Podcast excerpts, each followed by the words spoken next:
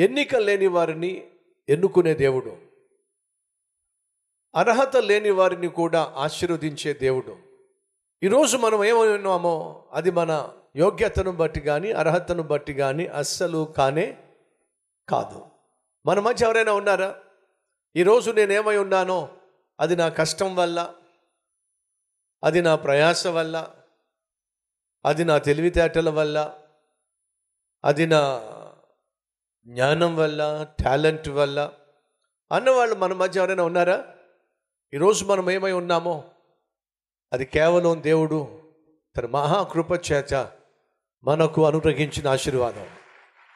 ఏ యోగ్యత లేనటువంటి సౌలును దేవుడు రాజుగా ఎన్నుకున్నాడు రాజుగా ఏర్పరచుకున్నాడు.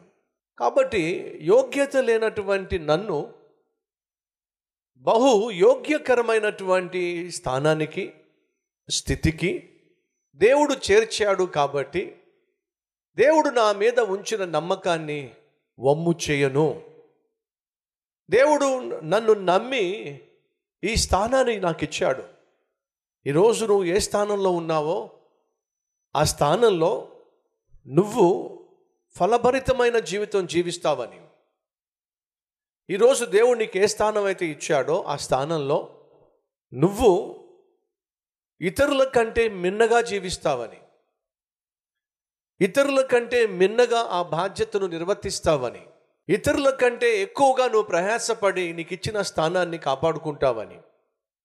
ఇతరులకు ఆదర్శంగా ఉంటావని ఇతరులకు ఆశీర్వాదంగా ఉంటావని దేవుడు నీకు ఆ స్థానాన్ని ఇచ్చాడు ఈరోజు నువ్వు ఏ ఏ స్థానంలో ఉన్నా ఊరుకోని బ్రదర్ స్థానాన్ని ఇచ్చాడు స్థానాన్ని ఇచ్చాడు స్థానాన్ని ఇచ్చాడు అంటున్నారు. నా స్థానం ఏమిటి? ఆఫ్టర్ ఆల్ ఆఫీస్ బాయ్ని ఏ బాయ్ని చెప్పండి. ఆఫీసులో ఒక బాయ్ని నేను.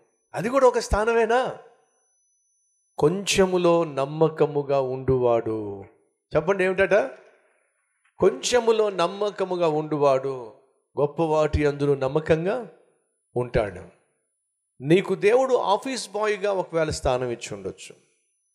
ఒక ఇంట్లో పని మనిషిగా స్థానం ఇచ్చి ఉండొచ్చు. కానీ ఇచ్చిన ఆ స్థానంలో నువ్వు నమ్మకంగా యథార్థంగా జీవించినట్లయితే అదే నిన్ను ఉన్నతమైన స్థానానికి తీసుకెళ్తుంది. మళ్ళా మీరు అనొచ్చు బ్రదర్ ఒక నిమిషం ఆగండి. పనిచేసే పని మనిషిని దిగి పని మనిషికి దేవుడు ఉన్నతమైన స్థానం ఏమిటి? ఆఫీస్ బాయ్గా ఉండే నన్ను ఉన్నతమైన స్థానానికి దేవుడు తీసుకెళ్ళడం ఏమిటి? అది ఎప్పుడైనా సాధ్యమైందా? ఎక్కడైనా సాధ్యమైందా? అయిందంటారా అవలేదంటారా అయిందంటారండి? గాడిదలు తప్పిపోతే వెతుక్కుంటున్నాడంటే ఎవరు చెప్పండి? సౌలు. తన తండ్రిది గాడిదలు తప్పిపోతే గాడిదలను వెతుక్కుంటున్నటువంటి ఒక గురి గమ్యము లేని వాడిని దేవుడు ఏం చేశాడు? రాజుని చేశాడండి. గొర్రెలను కాచుకుంటున్నటువంటి దావీదును దేవుడు ఏం చేశాడు? గట్టిగా చెప్పండి. అప్పుడప్పుడు మా అమ్మ కోపం వచ్చి నేను సరిగా చదవట్లేదు. రే రెండు బర్రెలను కొని నీ మోకాన్ని కొడతా. వెళ్ళి శుభ్రంగా వాటిని మేపుకుంది కానీ అని చెప్పి అనేది అంటే అర్థం ఏమిటి? చెప్పండి. అంటే అర్థం ఏమిటి? చెప్పండి. చదువు సంధ్యలు లేకపోతే ఇక నువ్వు వెళ్ళి ఆ బర్రెలు కాచుకో అని చెప్పి అనేది అంటే అర్థం ఏమిటంటే బర్రెలు కాచుకోవడం పశువులను కాచుకోవడం అంటే అది సాధారణంగా వారిని నేను తక్కువ చేయట్లేదు. చిన్న చూపు చూడలేదు కానీ పశువులను కాచుకోవడం అనేది సాధారణంగా ఎంతో కొంత దాన్ని ఏమందాం? చేసే పనులలో ఎంతో కొంత లీస్ట్ పనిగా భావించేవాడు మరి దావీదు? చెప్పండి ఏం చేసేవాడు? పశువులే కాచుకునేవాడు. తన జీవితంలో లేదా తను ఉన్న ప్రాంతంలో అంతకంటే అంతకంటే తక్కువ పని ఇంక లేదు. పశువులను కాచుకోవడమే తక్కువ పని.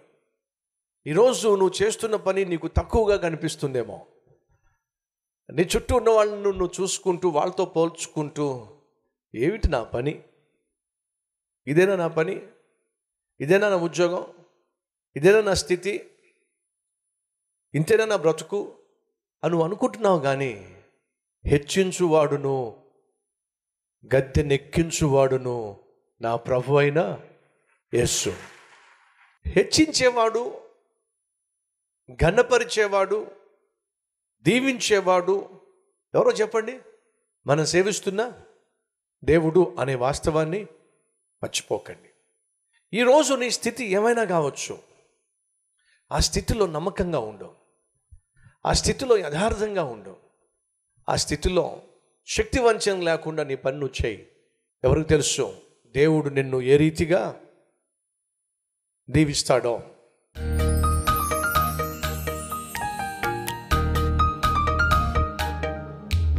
పరిశుద్ధుడా నీ ఆత్మను మా మధ్య సంచరింప చేసినందుకు స్తోత్రాలు.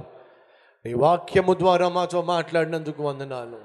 అయ్యా ప్రతి ఒక్కరిని నాయన నీ ఆత్మతోనూ సత్యముతోనూ వాక్యతోనూ నింపినందుకు వందనాలు. ఆ లోపాలు మాకు తెలియచేశావు. అన్నిటికంటే బహు విలువైంది ప్రార్థన. ఆ ప్రార్థనను మీరు నిర్లక్ష్యం చేసి సాధించగలిగింది ఏమీ లేదు.